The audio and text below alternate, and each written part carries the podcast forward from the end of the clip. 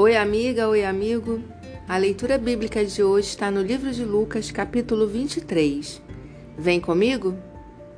Tradução Nova Versão Internacional. Então toda a assembleia levantou-se e o levou a Pilatos, e começaram a acusá-lo, dizendo: Encontramos este homem subvertendo a nossa nação. Ele proíbe o pagamento de impostos a César e se declara ele próprio Cristo, um rei. Pilatos perguntou a Jesus: Você é o rei dos judeus? Tu o dizes, respondeu Jesus. Então Pilatos disse aos chefes dos sacerdotes e à multidão: Não encontro motivo para acusar este homem. Mas eles insistiam: Ele está subvertendo o povo em toda a Judeia com seus ensinamentos. Começou na Galileia e chegou até aqui. Ouvindo isso, Pilatos perguntou se Jesus era galileu. Quando ficou sabendo que ele era da jurisdição de Herodes, enviou-o a Herodes, que também estava em Jerusalém naqueles dias. Quando Herodes viu Jesus, ficou muito alegre, porque havia muito tempo queria vê-lo. Pelo que ouvira falar dele, esperava vê-lo realizar algum milagre.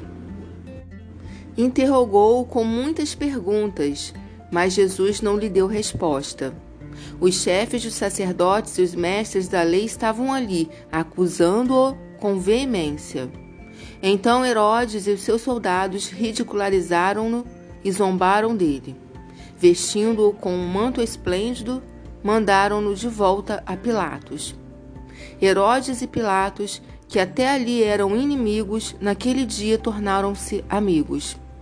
Pilatos reuniu os chefes dos sacerdotes, as autoridades e o povo, dizendo-lhes: Vocês me trouxeram este homem como alguém que estava incitando o povo à rebelião. Eu o examinei na presença de vocês e não achei nenhuma base para as acusações que fazem contra ele. Nem Herodes, pois ele o mandou de volta para nós. Como podem ver, ele nada fez que mereça a morte. Portanto, eu o castigarei e depois o soltarei. Ele era obrigado a soltar-lhes um preso durante a festa. A uma só voz eles gritaram: Acaba com ele! Solta-nos Barrabás! Barrabás havia sido lançado na prisão por causa de uma insurreição na cidade e por assassinato. Desejando soltar a Jesus, Pilatos dirigiu-se a eles novamente, mas eles continuaram gritando: Crucifica-o, crucifica-o! Pela terceira vez, ele lhes falou: Por que, que crime este homem cometeu? Não encontrei nele nada digno de morte. Vou mandar castigá-lo e depois o soltarei. Eles, porém, pediam insistentemente, com fortes gritos, que ele fosse crucificado, e a gritaria prevaleceu. Então Pilatos decidiu fazer a vontade deles. Libertou o homem que havia sido lançado na prisão por insurreição e assassinato, aquele que eles haviam pedido, e entregou Jesus à vontade deles.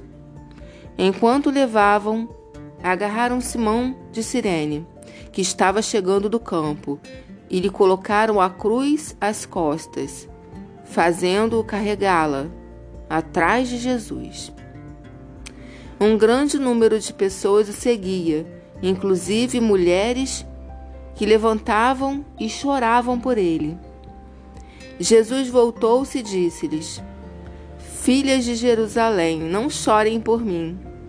Chorem por vocês mesmas e por seus filhos. Pois chegará a hora em que vocês dirão: Felizes as estéreis, os ventres que nunca geraram e os seios que nunca amamentaram.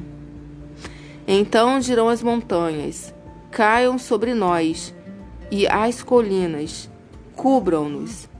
Pois se fazem isto com a árvore verde, o que acontecerá quando ela estiver seca? Dois outros homens, ambos criminosos, também foram levados com ele para serem executados. Quando chegaram ao lugar chamado Caveira, Ali o crucificaram com os criminosos, um à sua direita e o outro à sua esquerda. Jesus disse: Pai, perdoa-lhes, pois não sabem o que estão fazendo. Então eles dividiram as roupas dele, tirando sortes. O povo ficou observando e as autoridades o ridicularizavam. Salvou os outros, diziam. Salve-se a si mesmo, se é o Cristo de Deus, o escolhido. Os soldados, aproximando-se, também zombavam dele. Oferecendo-lhe vinagre, diziam: Se você é o rei dos judeus, salve-se a si mesmo. Havia uma inscrição acima dele que dizia: Este é o rei dos judeus. Um dos criminosos que ali estavam dependurados lançavam-lhe insultos. Você não é o Cristo? Salve-se a si mesmo e a nós. Mas o outro criminoso o repreendeu, dizendo: Você não teme a Deus, nem estando sob a mesma sentença? Nós estamos sendo punidos com justiça, porque estamos recebendo o que os nossos atos merecem. Mas este homem não cometeu nenhum mal. Então ele disse: Jesus, lembra-te de mim quando entrares no teu reino. Jesus lhe respondeu: Eu lhe garanto, hoje você estará comigo no paraíso. Já era quase meio-dia, e trevas cobriram toda a terra até as três horas da tarde. O sol deixara de brilhar, e o véu do santuário rasgou-se ao meio. Jesus bradou em alta voz: Pai, nas tuas mãos entrego o meu espírito. E tendo dito isso, expirou. O centurião, vendo o que havia acontecido, louvou a Deus, dizendo: Certamente este homem era justo. E todo o povo que, havia, que se havia juntado para presenciar o que estava acontecendo, ao ver isso, começou a bater no peito e afastar-se. Mas todos os que o conheciam, inclusive as mulheres que o haviam seguido desde a Galileia, ficaram de longe observando essas coisas. Havia um homem chamado José, membro do conselho, homem bom e justo, que não tinha consentido na decisão e no procedimento dos outros. Ele era da cidade de Arimateia, na Judeia, e esperava o reino de Deus. Dirigindo-se a Pilatos, pediu o corpo de Jesus. Então desceu, envolveu-o num lençol de linho e o colocou num sepulcro cavado na rocha, no qual ninguém havia fora colocado. Era o dia da preparação e estava para começar o sábado. As mulheres que haviam acompanhado Jesus desde a Galileia seguiram José e viram o sepulcro, e como o corpo de Jesus fora colocado nele. Então foram para casa e prepararam perfumes e especiarias aromáticas, e descansaram no sábado em obediência ao mandamento.